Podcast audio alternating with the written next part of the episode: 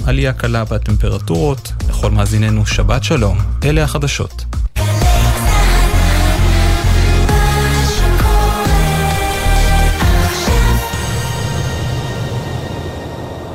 עכשיו בגלי צה"ל, ציפי גונגרוס, עם ספרים רבותיי ספרים.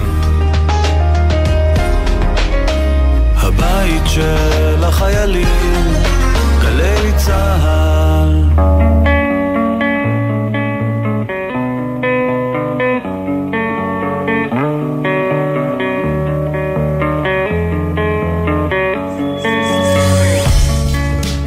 רבותיי ספרים, סיכום שבועי, שלום לכם, תודה שאתם איתנו. סיכום שבועי בשבוע שבו הושבעה הכנסת. חברי הכנסת היו מאוד חגיגיים, פרח בצבע כחול לבן על הדש, בני המשפחה נרגשים מאוד לצידם. אני תוהה מה חשבו התאומות הקטנטנות של חברת הכנסת שרון השכל, רפאל וגבריאל, על האירוע הזה, שבמהלכו הם ישבו בחיקה, וגם מה חשבה אחותן הבכורה. השבוע גם מוענק לראשונה פרס זלדה לשירה לשני המשוררים ישראל דדון וחדווה הרחבי. פרס זלדה שנהגה ונוסד בידי חבורת המשוררים וכתב העת משיב הרוח. והעיניים נשואות אל המונדיאל בקטאר. ספרים רבותיי ספרים, אני ציפי גון גרוס, איתי המפיקות עשאל פלד ותמנה צורי, על הביצוע הטכני ליאור רונן, בפיקוח הטכני מיכאל אבו. בשעה הקרובה נדבר עם אורה אחימאיר על הספר החדש שלה בסלון של ברטה. נשמע מפרופסור יוסי לשם על הספר המרתק 50 שנות צפרות בישראל. נשוחח עם יונה טפר על ספר הילדים שכתבה גם אבא ואבא יכולים. ועם גואל פינטו נדבר על הרומן החדש שלו, מיומנה של אישה מתה.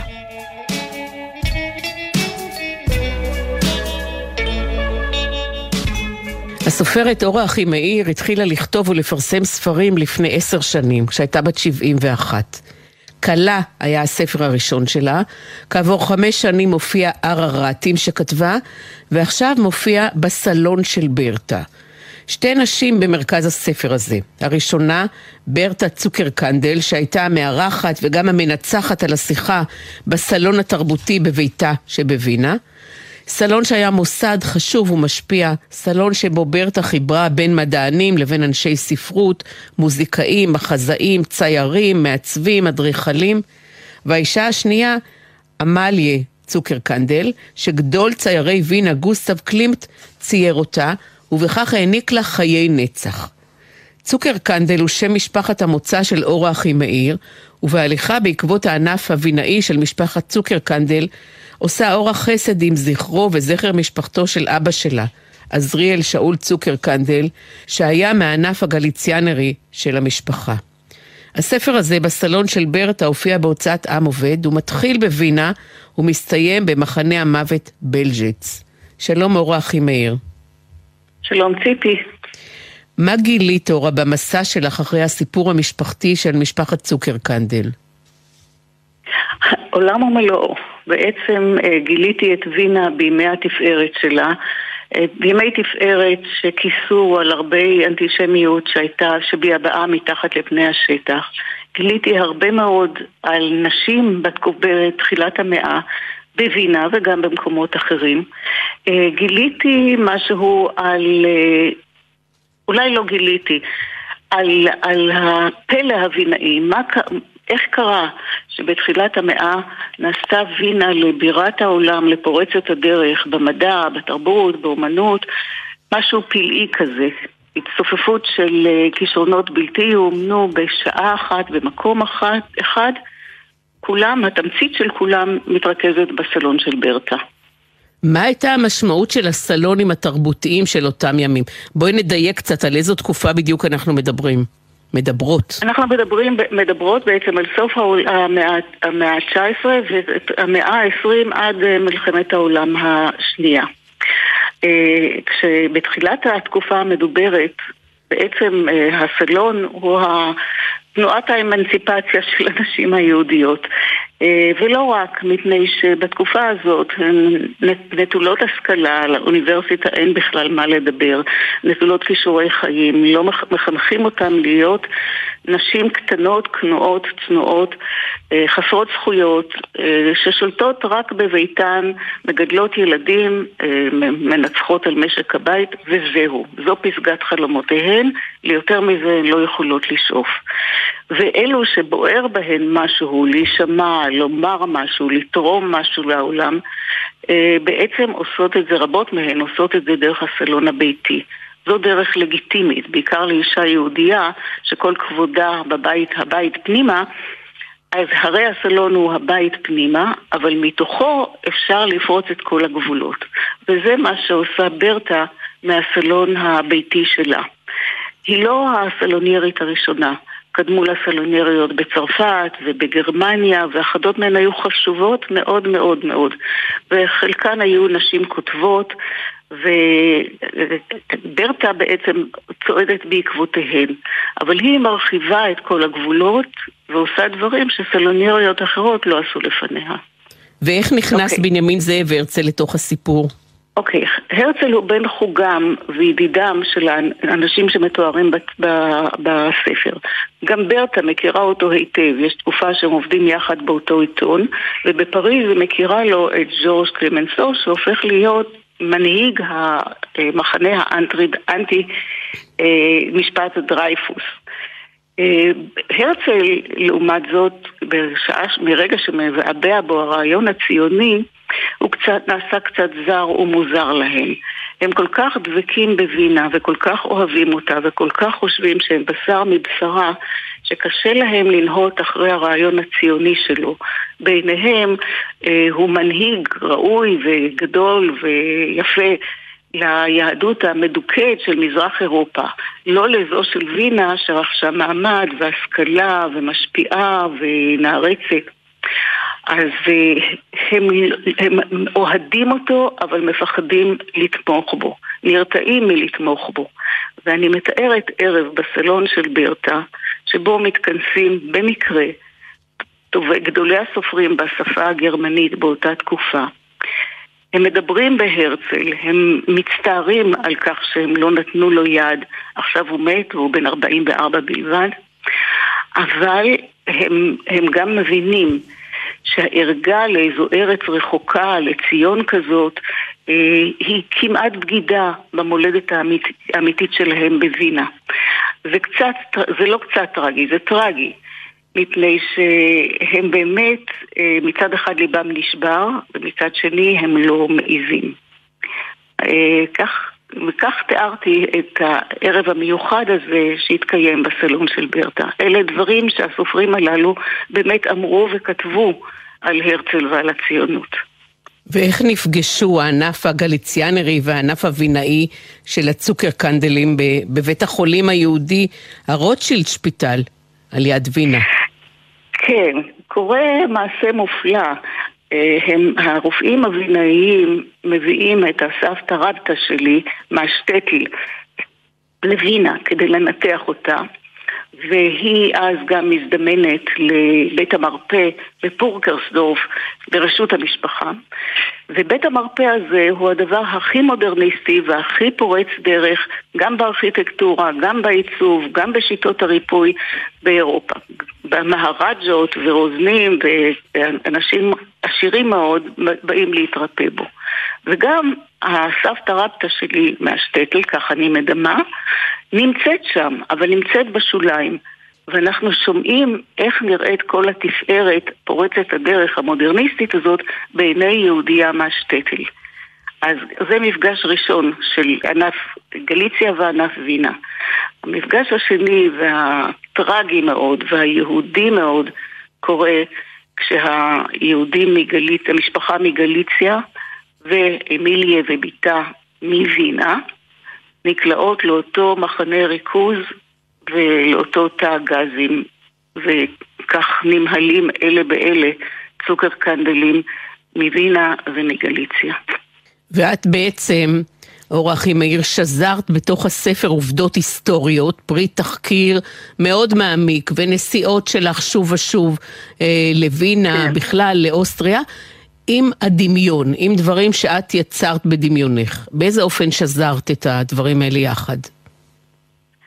אה, האמת היא ש... השתדלתי ככל יכולתי לדייק בעובדות ההיסטוריות, אבל חלק גדול מאוד מהסיפור הוא פרי דמיוני.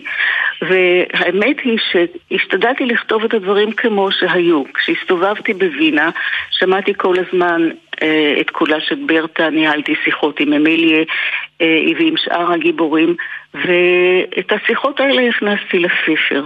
אז הספר, הספר מסופר גם בקולי וגם ב, מביא את, את אה, דמיונותיי, יחד עם העובדות ההיסטוריות. אבל אני מאוד מאוד השתדלתי, אני מקווה שהצלחתי, שבכל פעם שחציתי את הגבול בין עובדות לדמיון, הזהרתי את הקורא.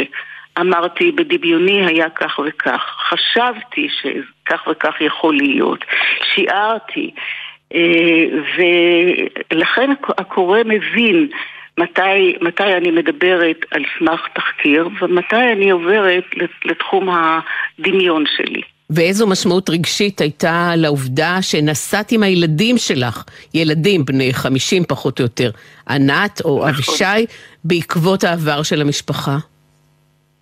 כך קרה, זאת אומרת, אלה היו העובדות ההיסטוריה, האמיתיות. הם באו איתי לווינה כדי לעזור לי, כדי לתמוך בי, ו...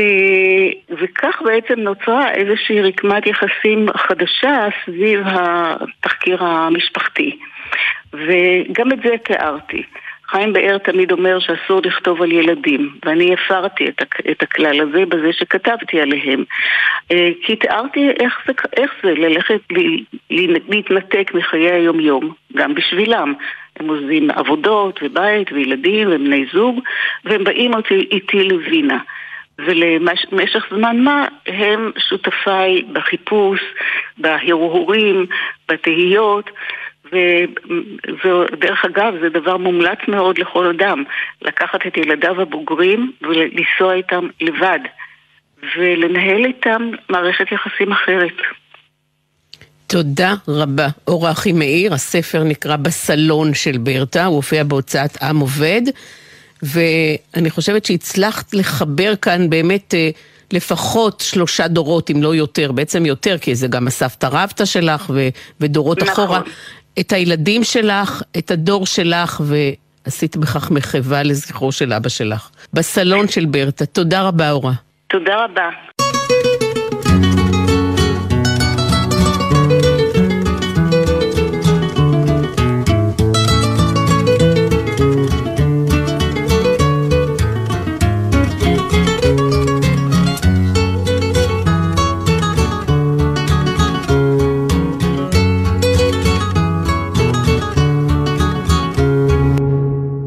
ציפורים הוא הנושא שנדבר עליו עכשיו.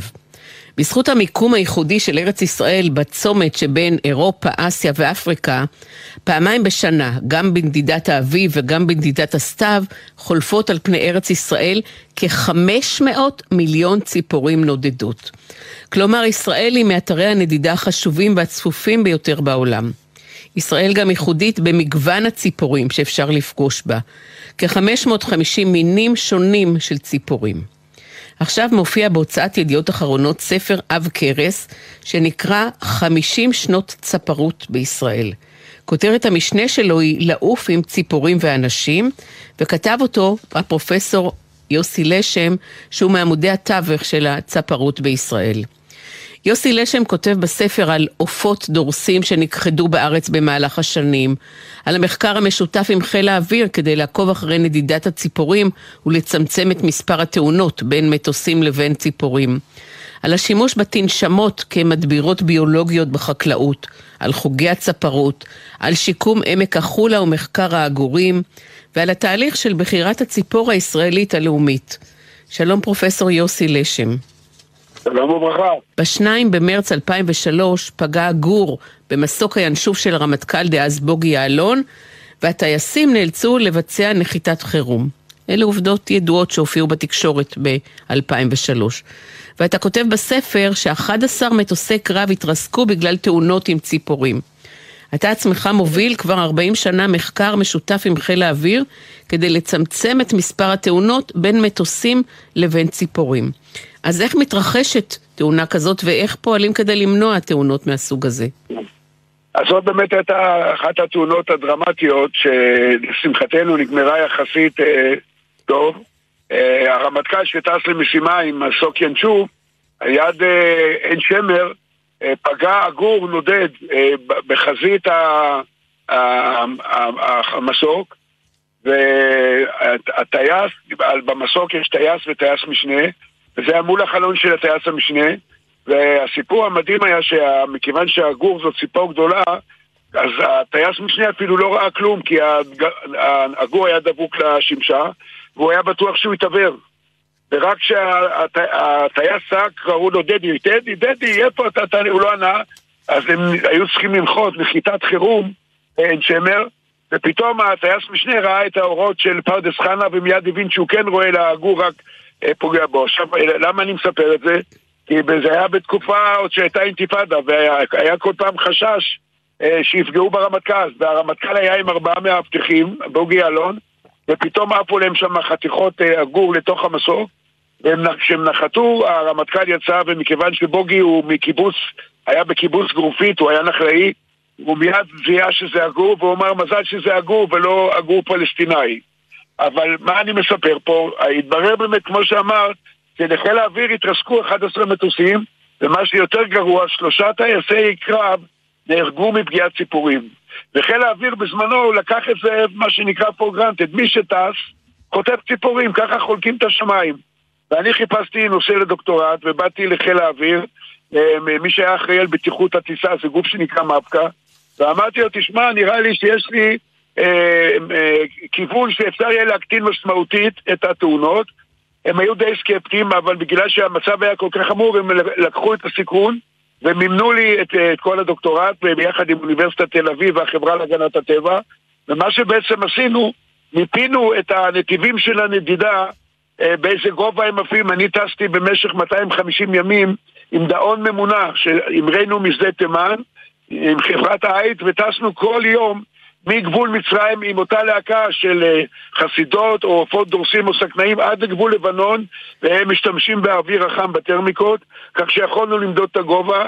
שהשתמשנו פעם ראשונה בארץ במכ"מי אה, ציפורים לעקוב אחרי הנדידה עם צפרים, וגם פעם ראשונה בעולם השתמשו במה שנקרא עם כטמ"מים, כלי טיס מאויש מרחוק, אז זה נקרא מזל"טים, מטוס זה לא טייס, ומכיוון שעשינו את זה לחיל האוויר, קיבלנו מזל"טים, וכך יכולנו למפות 200 באים ו-200 נעלמים, באיזה גובה הם מופיעים ובאיזה נתיבים, וחיל האוויר שינה בצורה דרסטית את נתיבי הנדידה, זה נקרא אמ"ץ, ראשי תיבות אזור מוקד ציפורים, ומיד משנת 1984 התאונות אה, צנחו ב-76 אחוזים וחסכו לתקציב הלאומי עד היום מעל מיליארד וחצי דולר. אבל כמובן שההישג הכי גדול מבחינתי היה שלשמחתנו כבר שלושה עשורים לא התרסק מטוס אה, ומה שנאמר במקורות בחז"ל, כל המציל נפש אחת מישראל כאילו הציל עולם ומלואו. מרתק, מרתק. אז בוא נלך אל החסידות. אותי כן. לימדו שהחסידה בעזרת המקור שלה מביאה את התינוקות החדשים. חז"ל כן. אמרו שהחסידה נקראת חסידה כי היא עושה חסידות עם חברותיה, היא חולקת כן. את המזון שלה איתם. ובעולם הנוצרי החסידה נחשבת קדושה כי היא מסמלת את הבשורה של ישו ואת הצניעות ואת בוא האביב. ואתה מספר בספר על תגלית בינלאומית בכינון חסידות בקיבוץ טירת צבי. איזו תגלית? נכון. זה היה סיפור מרתק. טירת צבי זה קיבוץ שיושב על הציר של המדידה של החסידות לערך, לאורך הבקע, השבר הסורי-אפריקאי, ויש להם שם פינת חי שמדי פעם מוצאים חסידה, לא רק חסידה או ציפור אחרת פצועה, הם מטפלים בה במטרה לשחרר אותה חזרה לטבע. והגיעה לשם חסידה שכנראה נתקלה במכונית או משהו, ושתי הכנפיים היו שבורות. אז הם טיפלו בה, והיא כמובן בשלב הזה לא יכלה לעוף, אבל בעונות הנדידה זה היה אה, אה, זכר. את יודעת שהחסידה נקראת בערבית لقلق. למה היא נקראת لقلق? כי לחסידות אין מיתרי קול. ואז כשזכר רואה נקבה והוא מתרגש, כדי למשוך אותה, הוא במקור מקיש בשני חלקי המקור, וזה נשמע קלק קלק קלק קלק קלק קלק קלק. בקיצור. בעונת הנדידה, הזכר ראה חסידות נחמדות עוברות מעליו, והוא כל הזמן עמד שם במקום בולט, והקיש במקור כדי למשוך אליו בת זוג, כי הוא לא היה יכול לעוף. ובסופו של דבר בקיבוץ העמידו עמוד, שמו עליו אה, אה, אה, אה, גלגל גדול של טרקטור וסידרו לו סולם שיוכל לעלות למעלה ויום אחד הוא, הוא אה, התרגשה חסידה אחת, נחתה והם בנו ביחד את הקן והטילו שתי ביצים ומה שהתברר בטירת צבי, כמו שאת יודעת, בעמק בית שאן, בעונת הכינון, במאי-יוני, הטמפרטורות מגיעות ל-40 מעלות בצל, חם מאוד. ואז מה שפתאום גילינו, שהזכר מביא, בא זכר חדש עם הנקבה הזאת, הוא כל פעם עף לבריכות הדגים, אוסף מים במקורו, חוזר ומשקה את הגוזלים, לאחר מכן הוא עף פעם נוספת ומתיז על גופם מים כדי לקרר את גופם בטמפרטורות הגבוהות האלה, אחרת הם לא היו שורדים, אבל התגדית העולמית שלנו הייתה שאחרי שהוא שופך עליהם מים ומשקה אותם, הוא מביא אה, קש, הוא קש שהוא מטביל בבריכות דגים, והוא שם מסביב לגוזלים קש רטוב, כדי לקרר את הסביבה הקרובה שלהם. ולמה זה כל כך מרגש? כי טירת צבי עלתה על הקרקע בחומה ומגדל ב-1939, אז עוד לא היו מזגנים, והתושבים שחיו בחום הקשה הזה, אה, היו שמים טפטפות בחלונות, היו שמים קש רטוב, שהקש עם הרוח, והקש הרטוב זה היה מקרר אותם. כך שהחסידה הזאת מצאה פתרון של בני אדם לקרר את, את הסביבה שלהם באמצעות קש רטוב. זה לא היה מוכר בעולם, וגם פרסמנו על זה מאמר מודעי. ובמשך השנים שאתה עוסק בזה, השנים הרבות, גם חלו הרבה שינויים באמצעים הטכנולוגיים שמאפשרים את חקר הציפורים, את חקר הנדידה. הכי, הכי מתבקש להגיד GPS או אמצעים לראיית לילה, אבל חלו המון שינויים טכנולוגיים שמשנים את התחום לגמרי. אז זהו, אז אם כבר דיברנו על החסידה, אז נמשיך בחסידה. במימון של מי שהייתה הקנצלרית הגרמניה, דוקטור אנגלה מרקל, היא הייתה בזמנו השרה לאיכות הסביבה הגרמנית, והיא נתנה לי תקציב מאוד גדול של מיליון וחצי אה, יורו, שיחד עם פרופסור מגרמניה, פרופסור פיטר ברטולד, אנחנו שמנו משדירי GPS על 120 חסידות נודדות גרמניות, כדי לעקוב אחריהם וללמוד איפה הן נוחתות, איפה המקומות שצריכים לשמור על בתי הגידול, ובאמת התברר שעמק החולה ועמק בית שאן זה אחד המקומות החשובים ביותר, ויכולנו בעזרת לוויין צרפתי שנקרא ארגוס, לדעת כל 90 איפה בדיוק כל חסידה כזאת שהיה לה תדר שונה, ולשמחתי זה התחיל ב-96, שמונה שנים עד 2004, ופרופסור אמנון רובינשטיין, שהיה שר החינוך, נתן תקציב גדול כדי לבנות אתר אינטרנט שבו יכלו תלמידים מ-200 בתי ספר לעקוב אחרי החסידות הנודדות. זה הצליח כל כך יפה שגם האמריקאים הצטרפו לעניין, בעזרת הסוכנות האמריקאית, ה-USAID, ומימנו אה, עוד עשרות בתי ספר ברשות הפלסטינאית ובירדן, וככה תלמידים יכלו לתקשר ביניהם באינטרנט אחרי החסידות הנודדות. אנחנו נתנו להם אגב שמות גם אה, יהודים, נוצרים ומוסלמים לעשות מזה סיפור גלובלי, וזה הפך לסיפור אה, פורץ דרך גם במעקב לווייני וגם בפעילות חינוכית, שהיום יש לנו כבר אה, מעל 650 בתי ספר שהתלמידים יכולים לעקוב אחרי חס, אה, חסידות וציפורים אחרות אה, דרך אתרי האינטרנט שלנו. אז לסיום, פרופסור יוסי לשם, אני לא אשאל אותך איזה ציפור אתה הכי אוהב, אבל אני אבקש שתספר לי על המפגש הכי מרגש שהיה לך בחמישים שנות היותך צפר עם ציפור כלשהי. אוקיי, תראי, זה קשה, זה כמו ש... את יודעת, יש לי חמישה ילדים, וזה כמו ששואלים אותי, איזה ילד אתה הכי אוהב? לכל ילד יש את האיכות שלו ואת הסיפור שלו, אותו דבר גם עם ציפורים. אולי אני אציין מין אחת של ציפור שנקראת לילית המדבר. מתברר שלילית המדבר זה ציפור שמקננת במדבריות של ישראל ובמדבריות של אה, ערב הסעודית וסיני, וזאת ציפור נדירה שכל צפר שבא מרחבי העולם הוא מאוד רוצה לראות אותה כי אין אותה לא באירופה ולא בצפון אמריקה. ועלילית המדבר הזאת, מתברר שבישראל, בכל המדבר, במדבר יהודה ובנגב, כמעט בכל ואדי יש לזה זוג אחד שמקנן. בתחילת שנות ה-70, כשהתחלתי את המאסטר שלי על איזה מין של עית שנקרא עית ניצי, טיפסתי על איזה מצוק ליד הסרטבה, ופתאום בתוך איזה כוך בגובה של 40 מטר, ראיתי איזה ציפור אה, לילה, היה לי תרמיל גם שצילמתי אותה, והתברר שזה בעצם היה בשנת 1973, הפעם הראשונה בעולם שהציפור הזה צולמה בטבע. יש לה עיניים קסומות, ציפור יפהפייה, וכך שזכיתי להיות האדם שצילם פעם ראשונה את הציפור הנהדרת הזאת בטבע, כך שמיד נקשרתי לעלילית הזאת, והיה לי אה, ילד בחוגי ספרות שקוראים לו אדורם שיריחי, שהוא גם מצא שהעליליות בארץ זה מין שונה מאלה שנמצאות באומן ובשולי הודו, והלילית הזאת היום נקראת בלטינית Strix hadorami, על שם הדורם שהוא זה שמצא שבארץ יש לנו מין אחר. אז זה עוד גאווה שילד מחוגי צפרות שפתחתי בירושלים, נקרא, אה, ציפור נקראת על שמו של ילד מירושלים. מרתק. אין שום ציפור על שמך, יוסי?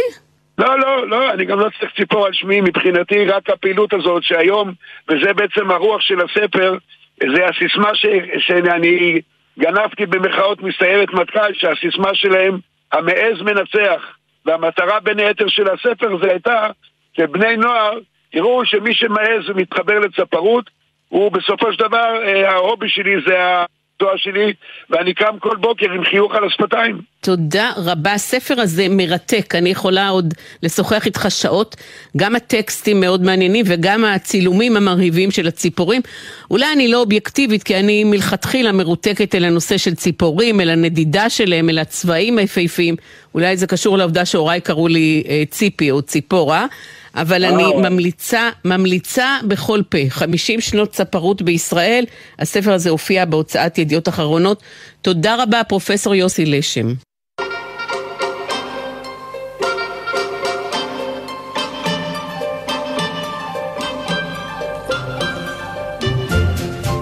על ראש הברוש שבחצר, שמחה והמולה, שם כל הציפורים בעיר הקימו מקהלה. העפרונית הסולנית נקטע את הגרון, שילוב הכנף זקפה מקור וגם פצחה ברון. ציף ציף, שריק שרק, בול בול בול בול בלבל, לה לה לה לה לה לה לה לה לה לה לה לה וכל מי ששמע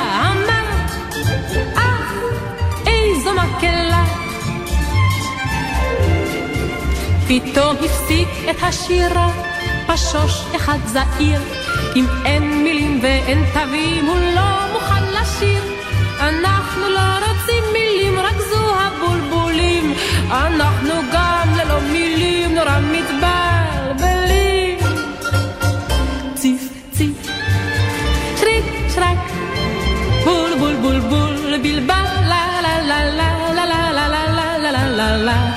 וכל מי ששמע אמר, אה, איזו מקהלה.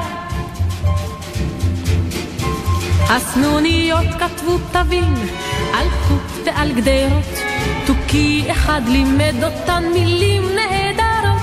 אלפי דרורים ועפרונים פרצו מיד בשיר, ומקולו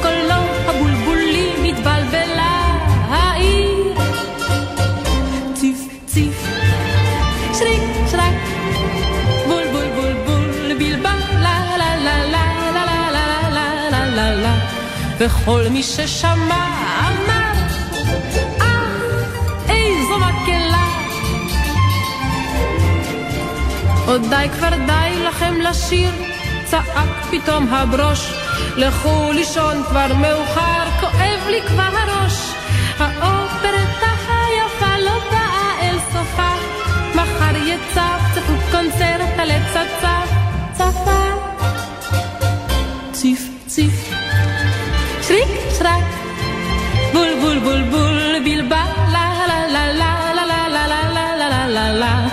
וכל מי שישמע יאמר, אך איזו מקהלה, אך איזו מקהלה. מומון היא אישה יהודייה שמתה בפריז. היא נולדה באלג'יר, ושם גם נולדה ריידה, החברה הטובה ביותר שלה, שנהרגה בגיל 12 כשנפלה לבור. עכשיו, 70 שנה אחרי, הן מגיעות יחד מעולם המתים, ובמשך שבעת ימי השבעה של מומון מרחפות בדירת האבלים. בדירה שבה יושבים על מומון שבעה, ז'קלין, הגדולה שלה, שבעלה עזב אותה כשהייתה בת 42, פשוט הלך, מסיה דופונטל. לא התווכח, לא רב, לא עשה עניינים, קם והלך. כשהתחתנו עמדו לידם רב וגם כומר. מדלן הקטנה שלה, בעלה עייפה, עכברה שמעולם לא נישאה. חמישים שנה ישנה באותו בית שבו גדלה, וגם אבי איתם. הבכור שבכלל לא היה בכור. זה שרצה שיקברו את אימא בישראל, זה שגר בישראל ובכלל לא הודיע לאחיות שלו שהוא מתכוון להגיע ללוויה ולשבעה, אבי השקרן, האגואיסט, אבי שנובח על אשתו בשבעה, ארט, תפסיקי. אבי שהוא ההפך הגמור ממועיז, אבא שלו. אבי שמתפוצץ מכעס כשהוא שומע שאימא ציוותה בצוואה שלה לא למכור את הבית. מיומנה של אישה מתה הוא הספר. שלום גואל פינטו. כל כך, כל כך ריגשת אותי, ציפי, שלום לך. למה היא הגיעה לשבעה של עצמה, מומון? מה היא רצתה לראות? מה היא רצתה להבין? אולי היא רצתה גם לתקן כמה דברים. תראי, אני חושב שזו פנטזיה אה, של כל אחד מאיתנו להיות בלוויה של עצמנו. אה, לראות מה חשבו עלינו, לשמוע מה האבלים אומרים עלינו, ובעיקר בעיקר לנסות להבין את החיים של עצמנו. האם מה שאנחנו חושבים זה באמת אמת? מומון, כמו שתיארת בחוכמה רבה שלך, ציפי, נדמה לה שהחיים שלה התנהלו בצורה מסוימת. נדמה לה אפילו שהיא לא אישה אהובה. נדמה לה שהיא עשתה חטאים כלפי הילדים שלה, בעיקר הבנות שלה שהיא אוהבת. ורק כאשר היא בשבעה של עצמה מרחפת בבית בין החדרים, היא מבינה שאולי היא לא הייתה רעה כל כך. שאולי היא הייתה אישה שעשתה את המקסימום שהיא יכלה בנסיבות שהחיים נתנו לה. המחשבה שרוחו של המת נמצאת בימי השבעה היא לא זרה ליהדות. היא לא זרה ליהדות. נדמה לי שאת מכירה את הנוהג הזה שמבקשים מאיתנו לכסות את המראות בבית? זה מהאזורים האלה. אה, של האדם שמת, ויש לו את הזמן הזה של התקופה הזו של השבעה ש, שלא נועד, לא נועדה רק עבורנו המתים לעכל את הבשורה הנוראית שנפלה עלינו, אלא גם בשביל המת עצמו שיתכונן לצאת לדרך הארוכה שהוא מתעתד לצאת אליה. ולכן מכסים את המראות כדי שרוחו לא תשתקף במראות, נכון? כן, כן, כן. וגם הרוח של ריידה, שמתה בגיל 12 לפני 70 שנה, נמצאת כל הזמן סמוך למומון, חוץ מאשר בחדר האמבטיה. היא לא נכנסת בשערי חדר האמבטיה כשהדלת סגורה. ודרך ריידה, אני חושבת, מוביל שביל בכלל אל הנושא יותר רחב של יחסי יהודים ערבים, גם באלג'יר, גם בפריז. אה, אה, ריידה, אה, היא הייתה החברה הכי טובה של הגיבורה שלנו שם באלג'יר. אנחנו, תראי, אנחנו, אני, אני חושב שאנחנו הדור השני ליהודים שהיגרו ממדינות האסלאם אנחנו לא יודעים הרבה על מה שהתרחש שם, כי תמיד אנחנו נעים בין התפיסה של הערבים כאן בישראל, והדרך בה המלחמה מתחוללת לה מעל ל-70 שנים, לבין יחסי החברות והקרבה שהתנהלו באותן המדינות. אז מצד אחד זו הייתה החברה הכי טובה שלה, הן היו מחליפות בין הבתים, הן היו מכירות את ההורים, הן היו אוכלות האחת עם השנייה, ומצד שני, פתאום כאשר היא גדלה והמלחמה מתחוללת בישראל, היא פתאום אמורה לחשוב דברים שונים לחלוטין על, על אותם אנשים שהיא גדלה איתם. אבל יותר מכל, אני חושב שריידה עבורי, אה, אה, כמי שכתב את הספר הזה, היא אה, העוגן של הגיבורה הראשית. היא מזכירה לה כל הזמן את הבסיס שלה, את הליבה שלה, מהיכן היא הגיעה מהיכן הלב שלה נוצר. והיא נמצאת שם בשביל להזכיר כל הזמן למומון שהיא בעצם אה, אה, הרבה יותר טובה ממה שהיא חושבת על עצמה. והספר הזה כתוב עברית, אבל גם צרפתית מבצבצת בו וגם ערבית. למעשה השילוש הזה של צרפתית, עברית וערבית מופיע בהרבה היבטים אחרים. למשל, מניין משפחת כהן תזמין מטעמים לפגישה עם קרים, להזמין מהבולנג'רי הצרפתי, או מהבולנג'רי היהודי, או אולי מהבולנג'רי הערבי. בסוף הם החליטו על שלושתם וערבבו יחד. אז השילוש הזה כל הזמן קיים בספר, בכל מיני זוויות שלו.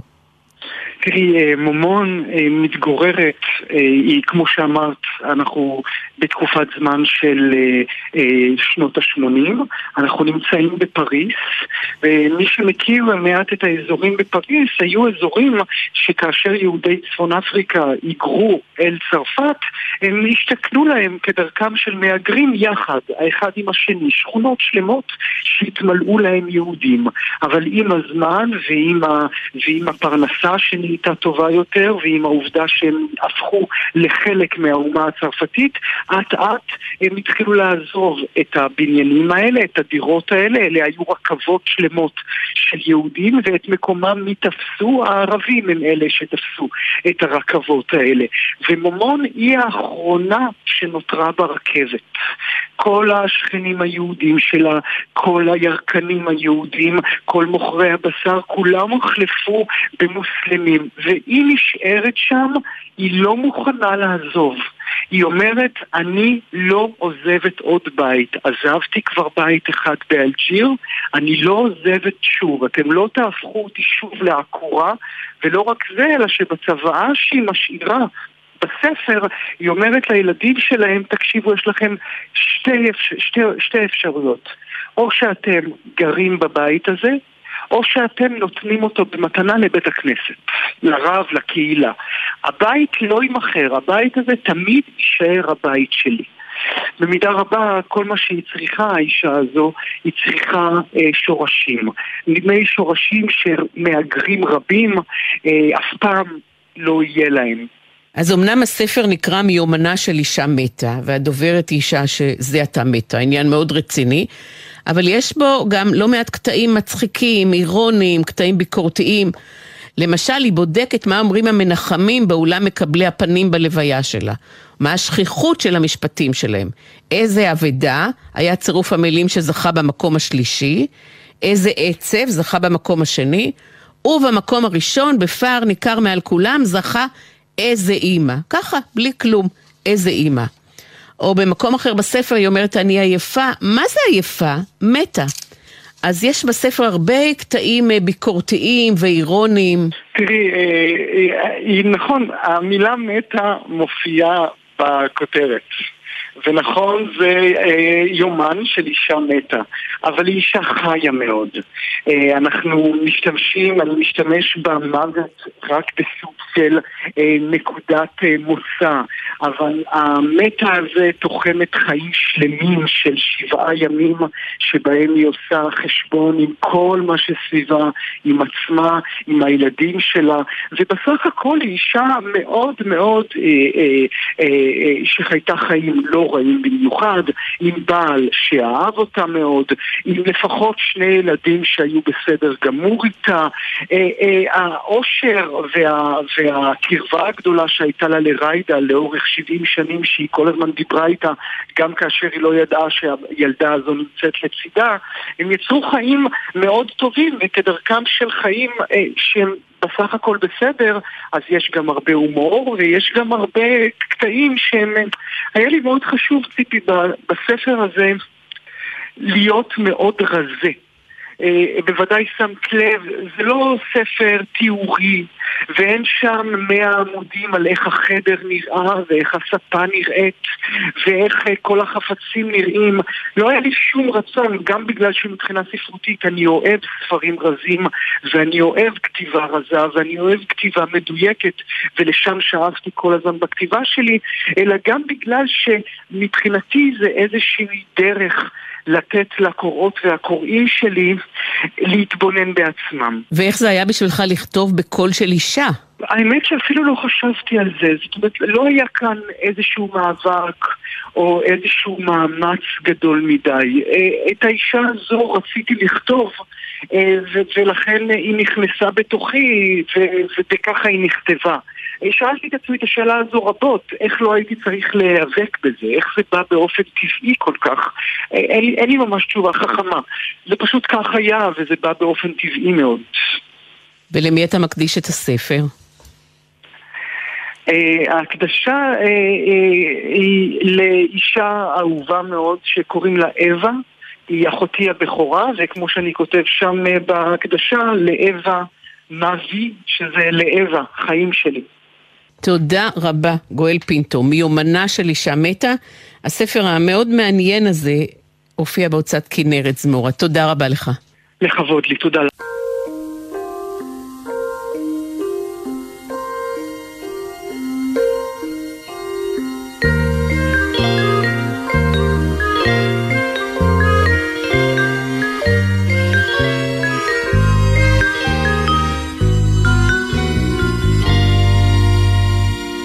גם אבא ואבא יכולים הוא ספר ילדים חדש וחשוב שמפרסמת עכשיו הסופרת יונה טפר.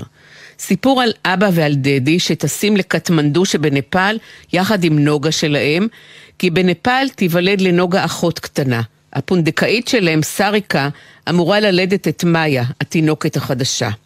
אבל אז כשהם בנפאל, מתרחשת רעידת אדמה חזקה. שלום יונה טפר. אה, שלום, ערב טוב. מאיה הקטנה אמורה להיוולד עוד כמה ימים, אבל אז רעידת אדמה חזקה פוקדת את נפאל. מה קורה מאותו רגע שיש רעידת אדמה? אה, אני יכולה להגיד לך, ציפי, שזה היה דבר שלא חיכינו לו ולא ציפינו לו, זה אה, היה מפחיד מאוד. אה, זאת אומרת, בעצם לנו לא, לא היה קשר, אנחנו שמענו את זה רק אחרי אה, מספר שעות של הרעידת אדמה שהחריבה חלקים גדולים אה, מקטמנדו, והיה שם בלגן מאוד גדול.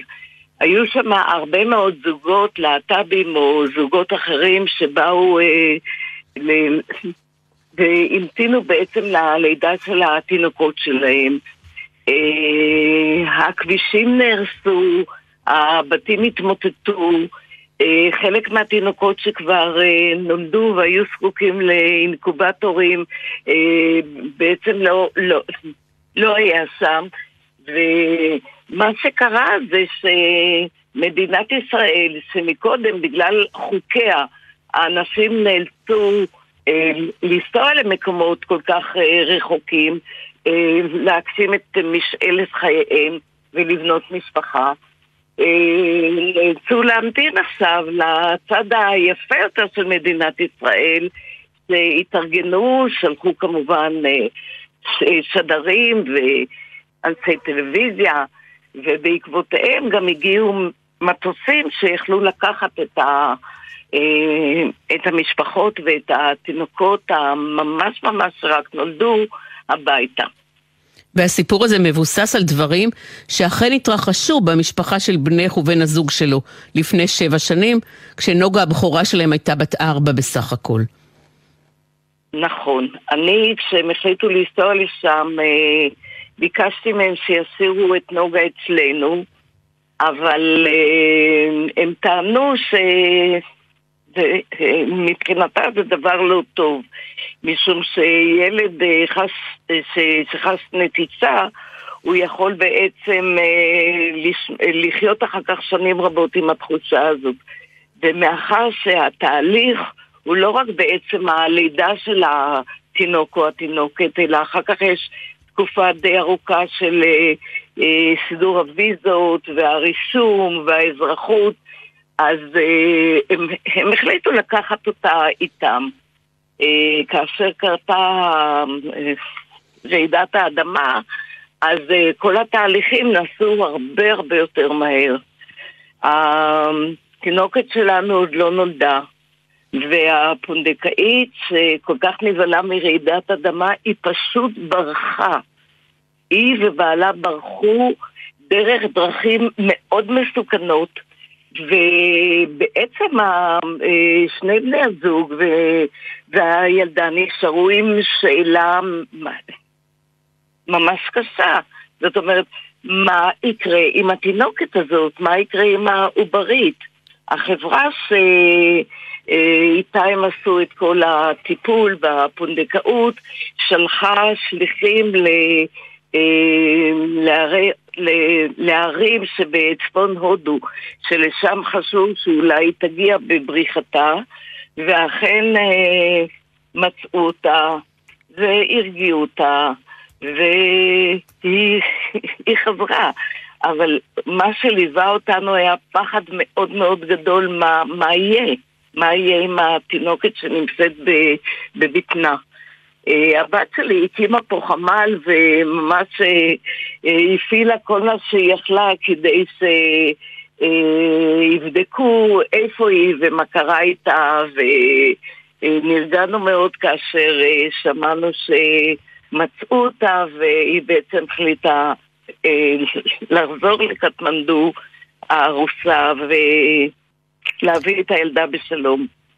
בעצם היה. גם חשש שאולי התינוקת שעתידה להיוולד נהרגה חלילה ברעידת האדמה. אף אחד לא ידע, לא רק איפה הפונדקאית, אלא איפה התינוקת. כמובן, תשמעי, התינוקת והפונדקאית באותו זמן חד הם. אה, אני לא זוכרת שחששנו שמשהו קרה לה. אה, חששנו יותר ממה שהפונדקאית אה, בבעלתה הגדולה תחליט אה, מה, מה לעשות. היא הרי לא הייתה צריכה את התינוקת הזאת, היו לה ילדים משל עצמה. אה, ולפני זמן מה יצא לי לראות איזה תוכנית בנטפליקס על, אה, על אותם הימים, אה, על רעידת האדמה, ולראות את זה רק אחרי כל כך הרבה שנים, ב, אה, לא, לא לחוות את זה ממש, אלא רק לראות את זה ב, בסרט, זה, זה היה כל כך מפחיד, באמת, זה, זאת הייתה, היו כמה ימים אה, מטלטלים מאוד. וכמה זמן לקח לך, יונה טפר, לאבד את החוויה הזאת לסיפור ילדים? הרבה מאוד זמן. רעידת האדמה קרתה בקטמנדו לפני שבע שנים. והסיפור היה הרבה יותר מורכב כמובן ממה שאני מספרת אותו בספר הילדים, כי יש בו כמה וכמה דברים. יש פה אה, זוג חד מיני, יש כאן אה, רעידת אדמה, יש פה פונ- פונדקאית. אה, כל מיני דברים שלא כל האנשים חשבו, גם בקרבתי, לא כל האנשים חשבו שזה בדיוק ספר ל- לילדים. לקח לי הרבה מאוד זמן, וכמובן עשיתי את הכל רק בהסכמה של אה, בני הזוג, ולא אה, בהחלטה שלי אה, לצאת ולהביא איזשהו סיפור. הסיפור פשוט לא עזב אותי. אה, בינתיים אה, מאיה גדלה, היום היא כבר בת שבע, כמו כל הילדים שנולדו באותם, אה, באותה רעידת אדמה. אפילו במקום שבו אני גרה יש אה, אה, אבא שיש לו, שהיה בדיוק באותו זמן אה, בקטמנדו. אה, ועברתי אחר כך, בהתחלה כתבתי את הסיפור הרבה יותר נרחב, אבל כדי להפוך אותו לסיפור ילדים הייתי צריכה לצמצם אותו ולהישאר באמת בדבר שהוא היה הכי חשוב לי, הדבר הרגשי. להגיד ש... אה, גם בני זוג להט"בים הם אה, בני אדם שיש להם יכולת גדולה מאוד לאהוב, שיש להם רצון להקים משפחה, שיש להם את האפשרות גם לפרנס את הילדים בכ- בכבוד וגם לתת להם משפחה חמה ואוהבת ותומכת. ולכן הלכתי יותר באמת על העניין של הפן הרגשי דרך העיניים של נוגה. שמחכה מאוד מאוד שתהיה לה אחות, וגם כשילדה אומרת לה בגן, אה, מה שאולי חלק מהציבור חושב, אה, אבא ואבא לא יכולים להביא תינוקת, רק אבא ואימא יכולים להביא אה, תינוק. והיא אומרת, אבל אה, אבא ואבא אמרו לי שאנחנו נוסעים להביא את ה... את, ה, את האחות ותהיה לי, אה, את התינוקת ותהיה לי אחות. ועל זה מאוד רציתי לשים את הדגש, ואני מקווה שהצלחתי. אני חושבת שהצלחת. תודה רבה, יונה טפר. גם אבא ואבא יכולים הוא הספר שיונה טפר כתבה ואייר גלעד סלקטר, והוא הופיע בהוצאת הקיבוץ המאוחד. תודה רבה, תודה רבה, ודרישת שלום לשתי הנכדות החמודות האלה שלך. גם זאת שנסעה להביא את אחותה, נוגה, וגם מאיה הקטנה, בת השבע. תודה. תודה.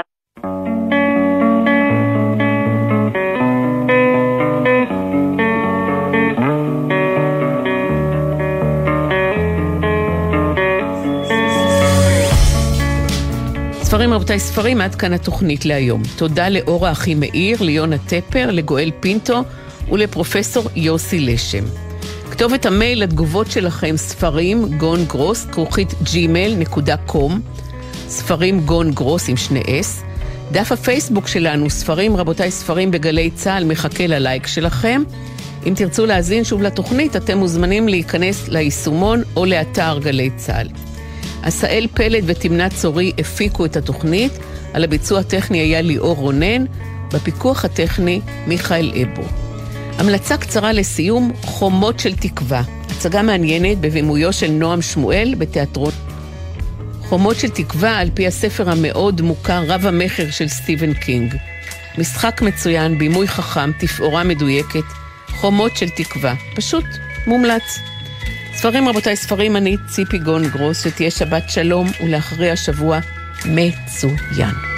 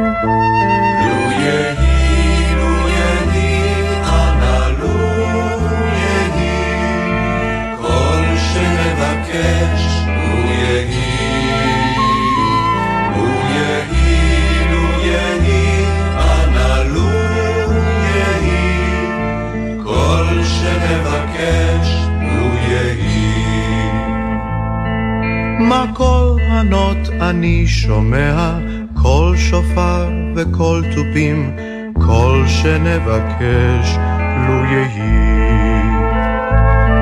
לו תשמע בתוך כל אלה גם תפילה אחת מפי, קול שנבקש לו יהי. לו יהי,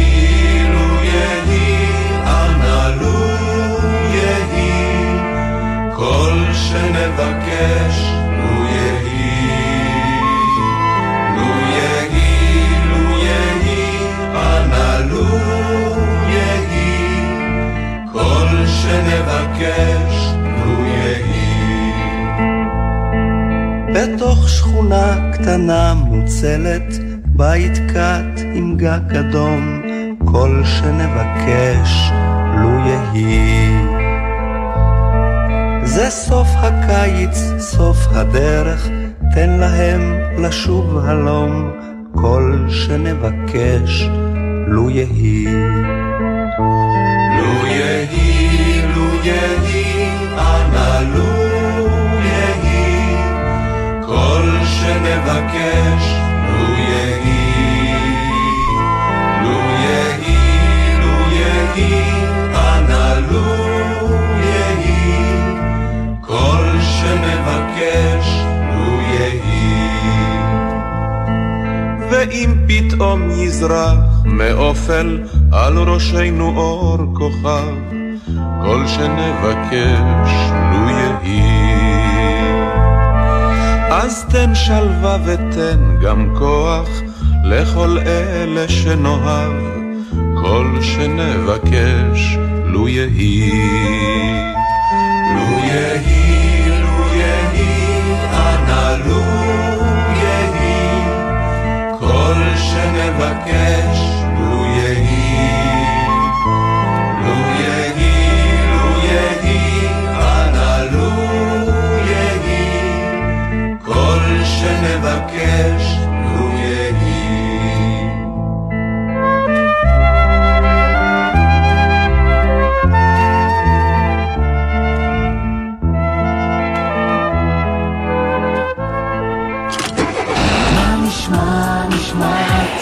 השבוע, הבית של החיילים. גלי צהל כל הזמן. שלום, כאן גיא הוחמן, ורציתי לדבר איתכם היום על כלים חשמליים שחייבים לנהוג בהם. גיא, סליחה, אבל אומרים לרכוב. רוכבים על אופניים חשמליים או גלגינוע, קורקינט חשמלי. נשמה של ברבור, לנהוג. תאמין לי, לרכוב. מהארשמלו של האבא, גם לנהוג. כי כלים חשמליים בכביש הם כלי רכב, ולכן הנוהגים בהם חייבים לציית לכל חוקי התנועה והתמרורים. לא עוברים ברמזור אדום, לא נצמדים לרכב מצד ימין בצומת, ונוהגים תמיד בצידו הימני של הכביש. כי אם רוכבים בכביש, נוהגים לפי החוקים. כולנו מחויבים לאנשים שבדרך, עם הרלב"ד.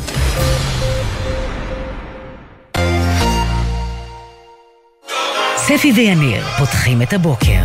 אגב, יש פה יניר גם? יש שלום יניר, סליחה, אני לא לא פוסח עליך, אבל אני לא בטוח שתצביע למפלגה שלי. אתה לא יכול לדעת, עדיין אתה לא יכול לדעת. ספי עובדיה ויניר קוזין, ראשון עד שלישי בשמונה בבוקר, רק בגלי צה"ל.